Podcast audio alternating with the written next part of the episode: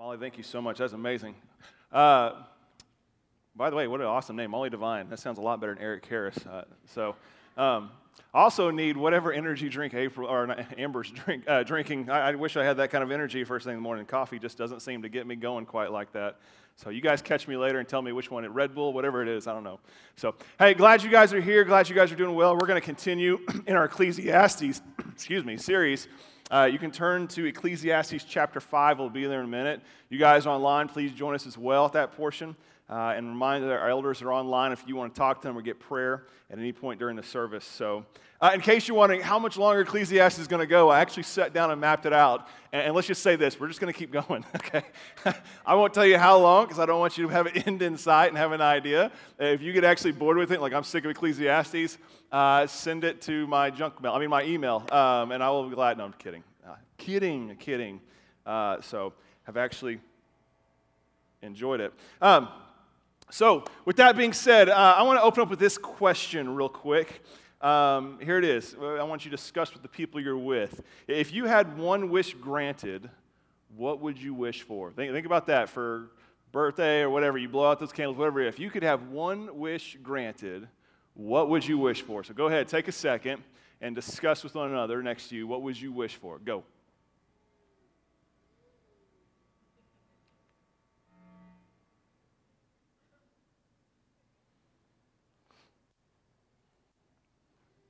You guys are a quiet group today, making me very self conscious up here.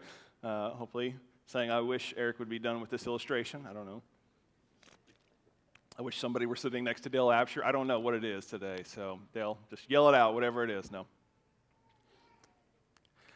I don't know what you would wish for if you'd known that. If you had it like, man, mine would be, uh, you know, 1967 fastback Ford Mustang, man. That would be my wish right here, right now that works and runs and everything. like, I don't want just an old junker or anything like that. Um, there's actually a story, an illustration I once heard about this. It said three men were trapped on an island. And they were there and they found a genie's lamp, go, lo and behold, on this island. And they agreed they will each get one wish. So the first man wished he was rich and famous so that more people would be searching for him.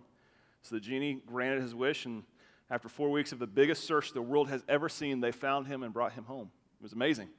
Second man had his wish, and he said, I wish I was more talented so I could create or build something that, that could get me off this island. And so the genie granted his wish. And so the man spent the re- next two weeks cutting down a tree and make crafting a boat and rowed himself to safety off the island. Man, what an amazing gift talent this guy had.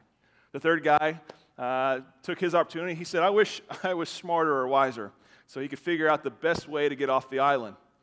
And so the genie granted his wish, and the man thanked the genie for his newfound wisdom, turned around, and walked off the bridge that was behind them the whole time. Now, I don't know if that's a joke or a story, regardless, the point is this. It's funny how sometimes what we think we need is not really what we need, it's really what we want, isn't it? Like, really, the whole goal is to get off the island, but really, there's an underlying tone of really, I just want to be known. I want to be popular. I want to be famous, and I hope in the end I get this as well. I really want to have wealth. I want to have, I want to have wealth, or I want to have extreme giftedness. In reality, what we need is something completely different. Uh, today, we're kind of talking about this idea of contentment. I'd rather title it conviction because that's how it makes me feel. Uh, but it's contentment. It's talking about contentment. As a matter of fact, the question is this What does it take to be content? That's a challenging thing in this season right now where it seems like discontent has plagued all of us. And can I just say, it's not unique to the COVID era, it's something we've dealt with for a long time. Uh, and, and I'll, I'm going to be honest, I think I've even seen more discontentment even in Deer Creek. Of all the towns I've lived in, from being in Shawnee to Afton, small town Oklahoma, to Chickasha to Deer Creek, there's more discontentment here. And I think Solomon unpacks and talks about why that is. Now, when I, when I say contentment, it's important to understand a good biblical definition. Uh, the Greek word, which comes from autarkos, is translated uh, content, carries this idea uh, of self contained or adequate. In other words, needing nothing from the outside. It's saying everything I need is found in this one thing. So Solomon unpacks and talks about this idea of contentment and brings a whole bunch of other things to light in verses uh, chapter 5 verse 8 all the way through 6:12, which is a lot to read, so we're going to unpack it in sections. And I'd love to read it all through, but I'm going to be honest, even as I worked on this, it seemed like just ramblings of a man just all over the place. But there is a thread of consistency that's going through here. And so we're going to break it down in sections, unpack it, and, and kind of tie in a point, kind of a summation of what he's saying. So let's start with chapter 5, verse 8 through 17. Look what it says. He says, If you see oppression of the poor and perversion of justice and righteousness in the province, don't be astonished at the situation. Because one official protects another official, and higher officials protect them. You see, the profit from the land is taken by all, and the king is served by the field. It says, The one who loves silver is never satisfied with silver, and whoever loves wealth is never satisfied with income. See, this too is futile, or hevel, as we've t- talked about in the past. So when good things increase, the, the ones who consume them multiply. What then is the profit to the owner except to gaze at them with his eyes? See, the sleep of, sleep of a worker is sweet whether he eats little or much, but the abundance of the rich permits no sleep. See, there's a sickening tragedy I've seen under the sun. Wealth kept by his owner uh, by his own harm. The, the wealth was lost in a bad venture, so when he fathered a son, he was empty handed. As he came from his mother's womb, so will he go again, naked as he came. He will take nothing from his efforts uh, that he can carry out with his hands. It says, This too is a sickening tragedy. Exactly as he comes, so will he go. What, what does one then gain who struggles with the wind? What is more, he eats in darkness all his days with much frustration and sickness and anger. Now, again, Ecclesiastes is an interesting thing, and he's trying to understand wisdom and saying, listen, a lot of times we think if we live wisely, everything comes out great, but it doesn't always work out that way. And so he's trying to reframe our understanding on wisdom. It's a complement uh, to uh, Proverbs, another book that he wrote. Um, and so let's just start kind of unpacking right there. He starts with verse 8 through 9, a very cynical thing. He talks about the world is driven by discontent. He says you see it in the political powers. You see one official more or less uh, abusing and using other people, using injustice uh, and to serve another official, and all of it's driven by this matter of discontent.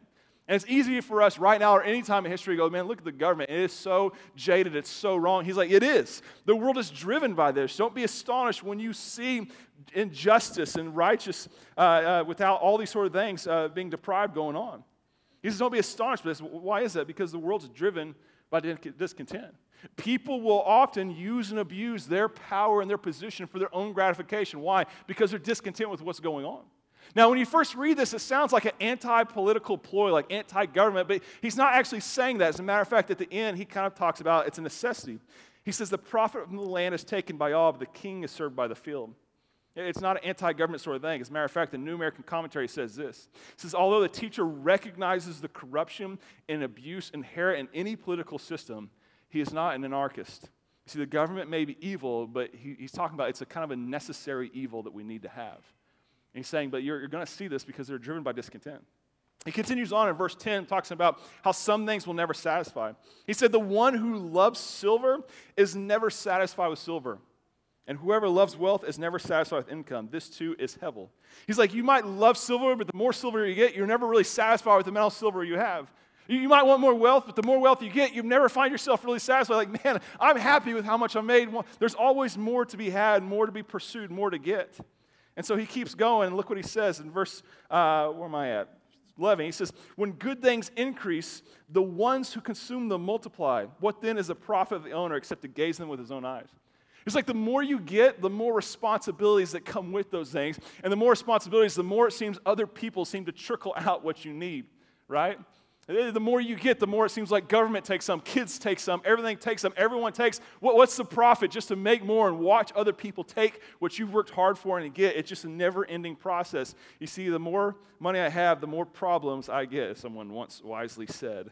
It just never does that. As a matter of fact, verse 12, he says, The sleep of the worker is sweet, whether he eats little or much, but the abundance of the rich permits him no sleep. He's like, the people who have the best night's sleep, who rest, who have the most peace, are the ones who actually have very little because there's not many responsibilities come with it. But those who have a lot tend to stay up late thinking about all they still have to do, all their responsibilities they have. I, think about this in my own life whenever I was in high school and how I really had no responsibilities and stuff. And I can remember when I went to college and I had more responsibility. I think, man, I had it paid in high school where, you know, the only responsibility I had was to take care of my car and to keep my hot girlfriend happy. You know, and that was my drive in life, working at Fazoli's, making an honest buck, doing whatever I can just to, so I could go on dates with her and all this sort of stuff. And then I went to college and suddenly I got married and it's like, man, my responsibilities changed. Now I have bills. I didn't know what that was. I remember the first time I got a mortgage bill, I had to call my mom and say, How do I write, how do I fill out a check? I've never done this before. Like, you want to talk about embarrassing. I did not know what that looked like. My responsibilities go up, but then I think of now, I'm making more money than I've ever made now, and yet I'm more stressed about what I have, and there's nonstop to what's going on. The lawn constantly needs care. I need this taken care of. My kids need to go to the doctor. I need to take care of this car, and take care of this house. All these responsibilities go up, and more seems to be funneled out. You see, the more I had, the more stressed I became. Can, can you relate or identify with that notion? If you can't, then you don't remember high school or whatever it is, where it's like, I had no responsibilities then. And, and I slept well. I never remember myself in high school staying up late at night thinking, how am I going to pay my car bill? Like, that, that just never happened in high school. Didn't think about that sort of stuff. But yet now, stuff that can keep us and consume us. And so it's, listen, it's not all it's cracked up to be. And then in verse 13, he talks about, says, listen, here's a real life observation I want to tell you about. He says, there's a sickening tragedy. He goes, I have seen. It means I've actually witnessed this in my own life. He says, wealth kept by its owner to his own harm. You see, there was wealth lost by an adventure, uh, by, by a venture, sorry. So when the fathered his son, he was empty handed. You're this guy who spent his whole life absorbing wealth and trying to get wealthy and thought that was the meaning of life and this would make me happy. And in one bad business venture, all of it's gone. When he has a kid, he has nothing to pass on to his children, nothing of, of wealth in his eyes. And he's thinking, man, what, what was all that work for? And you keep reading, he says, the wealth was lost. Uh, sorry, verse 15, he says, as he came from his mother, so will he go, naked as he came. He will take nothing from his efforts. All his life was consumed with getting the stuff and being discontent about what he didn't have to where he did finally have and he lost it all. And what happens? He leaves life just as he started life with nothing and still discontent with what's going on. He said, This is a sickening tragedy, verse 16. Exactly as he comes, he will go. What does one gain from his struggles to win? What was sad is verse 17. So, what is more, he eats in darkness all of his days with much frustration, sickness, and anger. That, that's a metaphor pointing to the fact that um, he's, he's spent his whole life consumed with wealth that he's neglected relationships and people. It's a metaphor showing that even at his table, he's so consumed with his wealth that he has no one to share anything in life with. It, it kind of, if you remember this old song, The Cat's in the Cradle, you remember that song? The whole situation where someone, his dad, is like, I just want to make money, and the son's like, Dad, when can we play? And he goes, uh, Not today, I don't know when, but we'll, we'll do it then, whenever it is. And the whole life he goes through this phase of saying, you know, next tomorrow, tomorrow, another day we'll spend time together, son, we'll do this. And when he gets old, now he wants to spend time with his son. And what happens? His son carries on the same thing, and his dad's saying, Hey, son, when can we spend time together? And his son's like, I don't know when, but not today. We spend our whole life consumed with this stuff, and yet we miss out and we have joyless life because we're so consumed we miss the relationships we have. Let me ask you this like, what have you missed out on in the pursuit of more? What, what relationships have you sacrificed? Times with kids you've sacrificed, time with family. Can I tell you, I had this situation. I got convicted from preaching a few weeks back on this very thing, talking about work. And Solomon talks about how you work so hard only to pass it on to someone that doesn't appreciate it. And all you get are these restless nights, this grief, this sorrow. And that as I'm preaching that to you guys, I'm literally struck right between the eyes of this is me. He's reading from my playbook. And that following weekend, Emily was gone at a wedding, and I had the kids to myself. And I'm sitting there, on Friday, which is my day off, I, I pick up my laptop and I start to work. And Addie looks at me and says, Daddy, and it's just me and the girls this weekend, one of the few weekends I have. And she says, Daddy, are you going to work? And, and I was suddenly harking back to what I preached on the previous Sunday, and I said, Whatever it is can wait till Monday. It's not that important. Like, like a sermon will get writ eventually. Like whatever research, it will get done. And, and frankly, what's that loss? If I deprive a little bit, my time with my kids is so important. I set it down. That was the best weekend I've ever had with my girls is spending time with them. And yeah, how many weekends have I missed because I'm so consumed on achieving, on doing the next thing. I'm so discontent and I miss out on relationships. That's the point, the summary he's trying to say is this. Now, listen, if I can summarize this section, he's saying this wanting more will always leave you with having less. That, that pursuit of more will always leave you with the feeling like you don't have enough. Isn't that true? I want more, I want more and more. And as more as you can amass, what do you feel like? Man, I have more than I've ever had. And yet in my situation, I feel like I've had less than I've ever, I like I need more. I'm just not satisfied. He's saying he'll never do it. And so the question he begs for us is listen, when will we pay attention to what we do have rather than what we don't have? We get so consumed by it. so he continues on. Look at verse uh, chapter 5, verse 18 through uh, 6. Look what he says. He says, verse 18, he said, Here is what I have found to be good. He starts off with a piece of advice on contentment. He says, What uh, uh, appeared like I've seen to be good, like I literally witnessed. It's appropriate to eat, drink, and experience good in all the labor one does under the sun during the few days of his life. See, God has given him this because uh, it is his reward. Furthermore, everyone to whom God has given riches and wealth, he has also allowed him to enjoy them. Uh, take his reward and rejoice in his labor. This is a gift of God. For he does not often consider the days of his life because God keeps him occupied with the joys of his heart.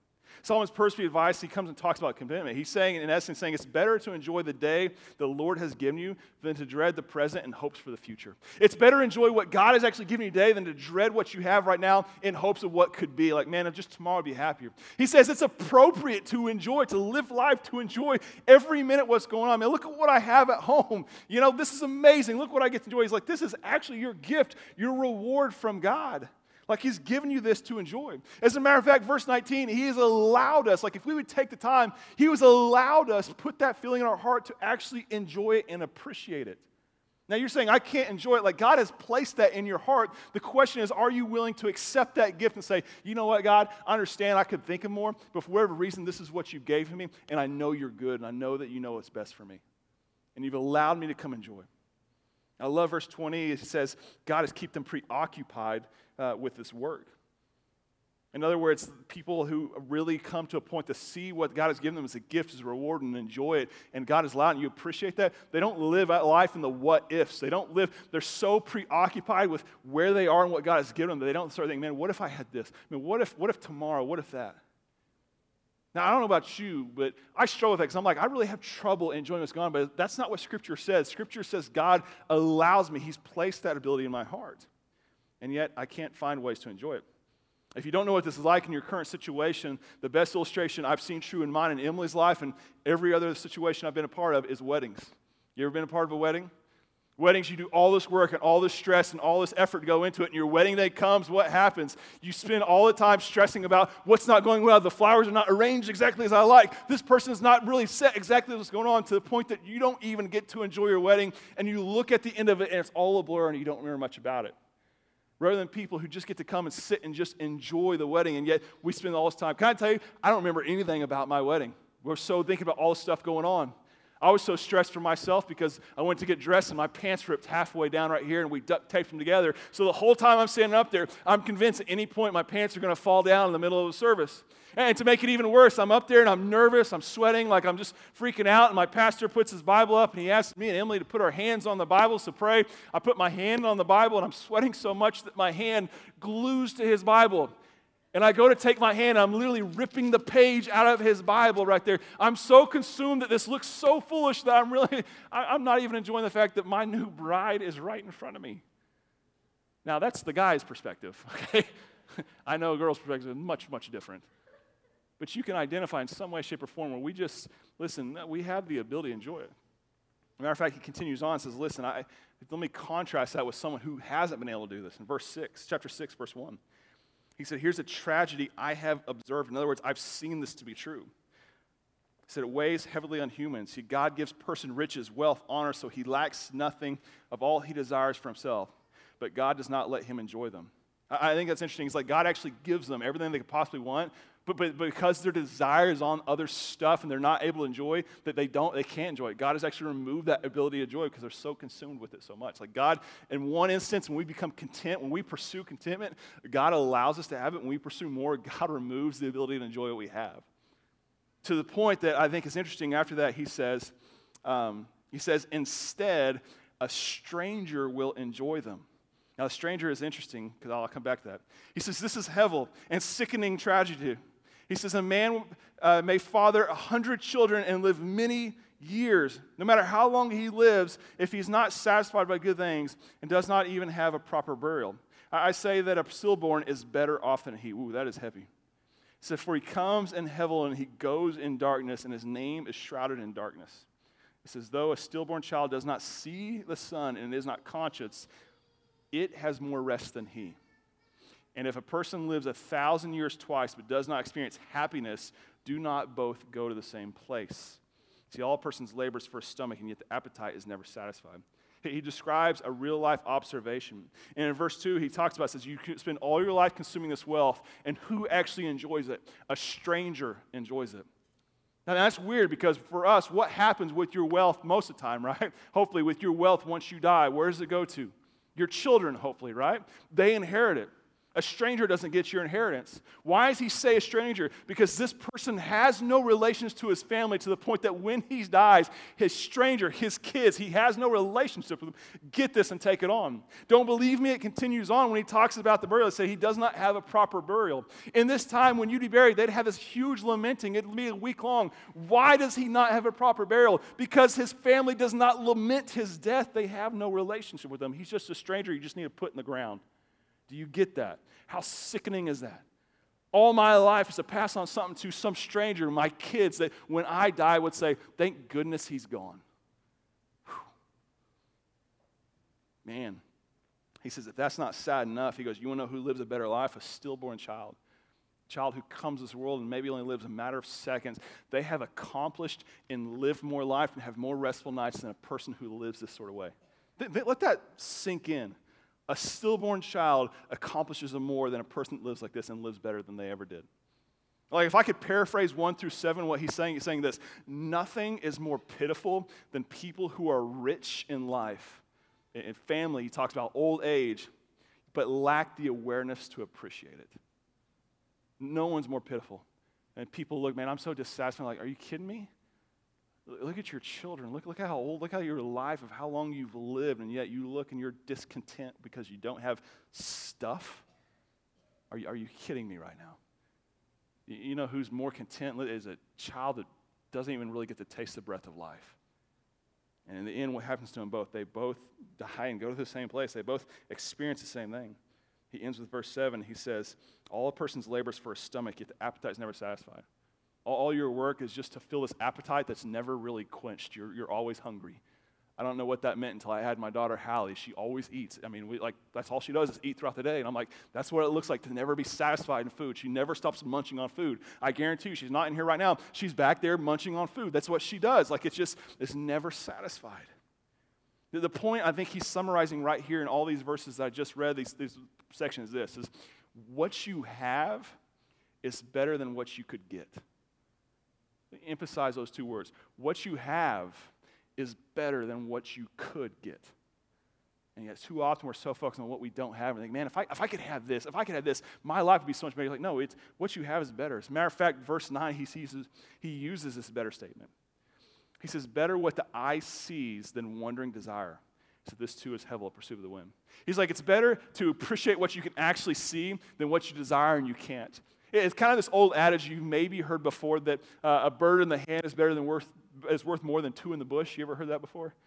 You know, I didn't really fully appreciate that until I was reading this when I was saying this. When you actually have one bird in the hand, and yet the whole time you're thinking, I bet there's two birds in that bush right there.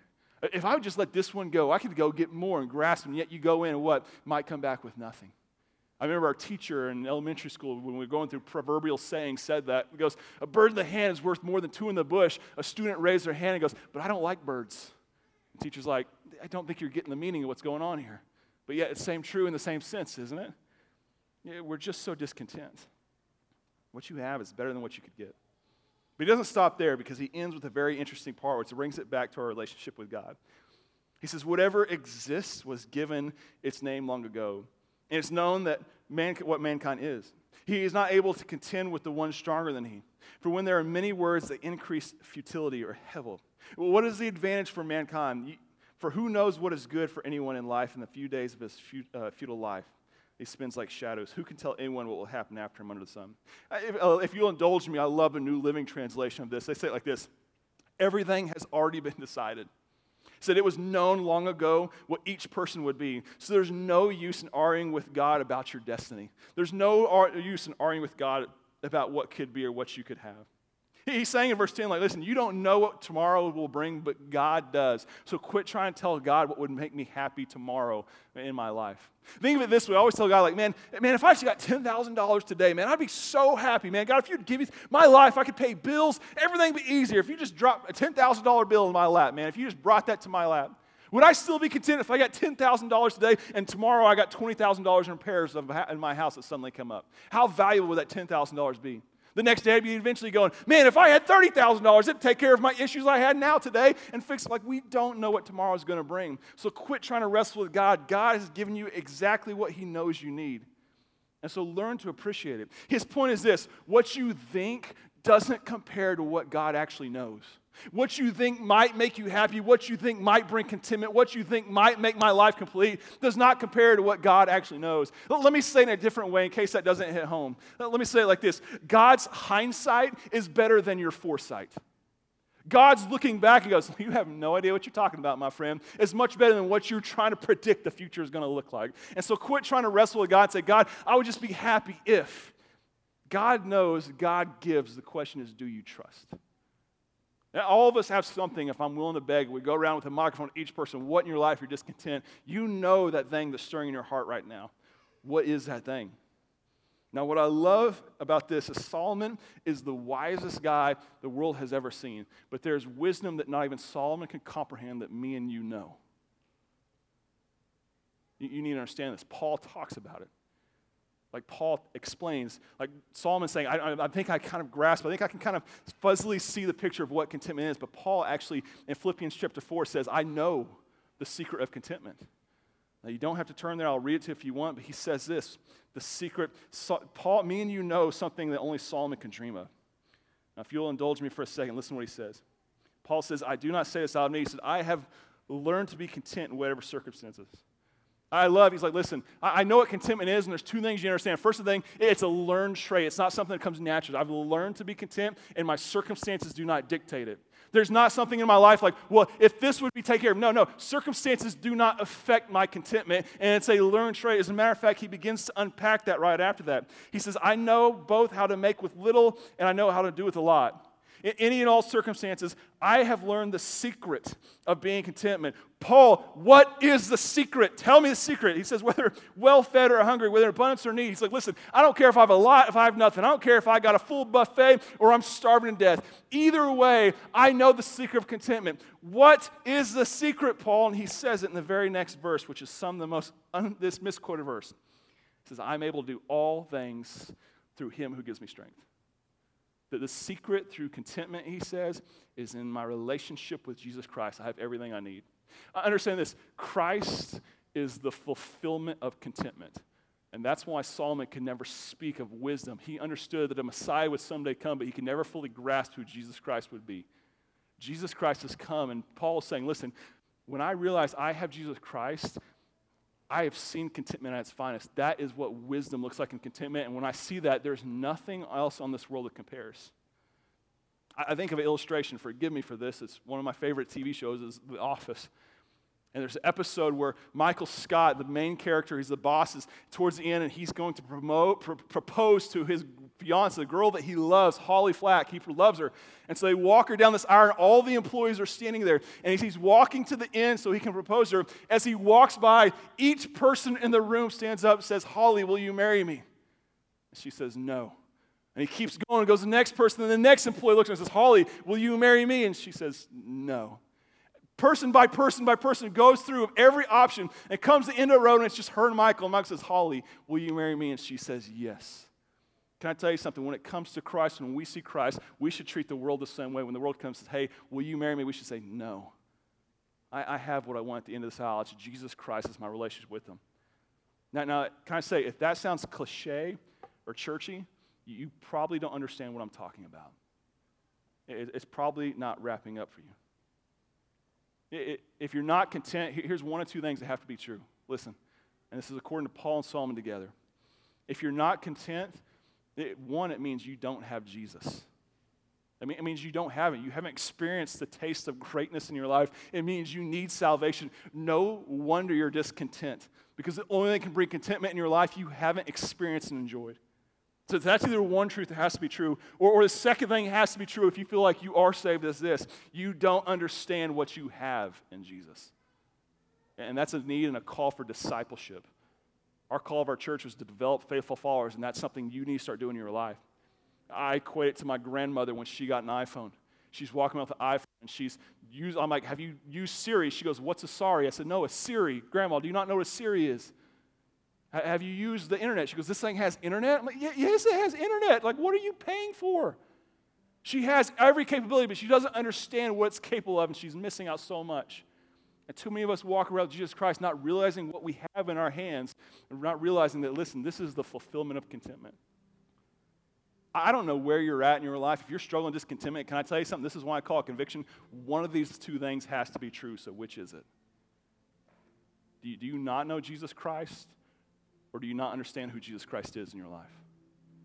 Either one of those, if you're finding yourself discontent, calls for a response from you to do something about it. Because if not, you're going to walk out those doors going right back doing everything like, man, if I just had this, if just, if just, if just, and if just will never come. It won't. so here's my plea with you. Your head bowed, your eyes closed. Would, would you just, would you just allow God to stir in your heart?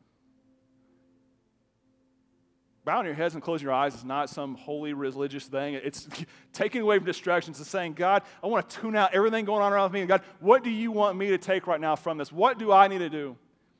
With your head bowed, your eyes closed, if you're feeling that tugging, you're feeling that lead, like God's telling me, I need to give my life to Christ. Listen, if you're online, same thing. You get on right now and say, hey, I need Jesus Christ. Then they might be dropping a prayer app right now. You go to that.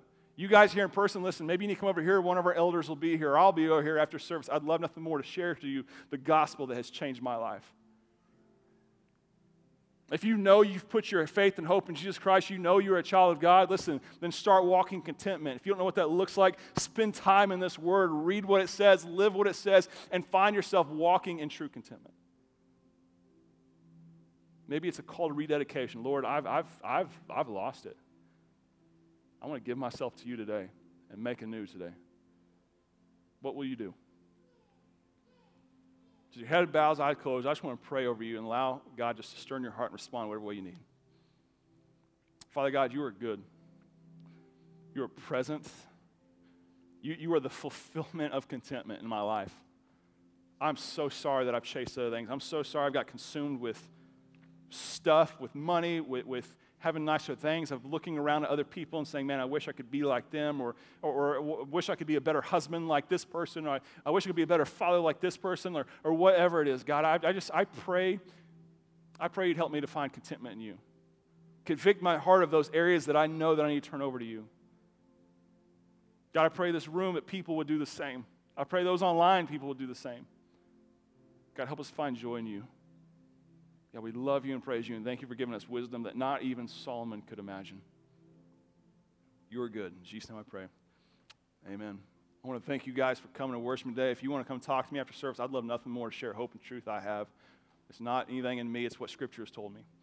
Um, if you want to, on your way out, we have offering you can give. There's buckets in there. I encourage you to give your offering and tithes that way. Or you can go online and give. You guys online, there's a place you can go click on for giving. And I, I, encourage you to do that. Be faithful to that. If God has blessed you in this season, listen, you, you need to be faithful. You need to maybe be more than faithful in this season so that we can go and minister to other people. If you're struggling this season, listen, don't put a burden on yourself that not even you can get out of. Turn to the Lord and say, God, how can you use me in this season? If we can help you as a church, reach out to us. Let us know because we are here for you and we love you. So thank you so much for coming. Thank you guys for attending online. We're going to continue to worship. So, Molly, will you lead us?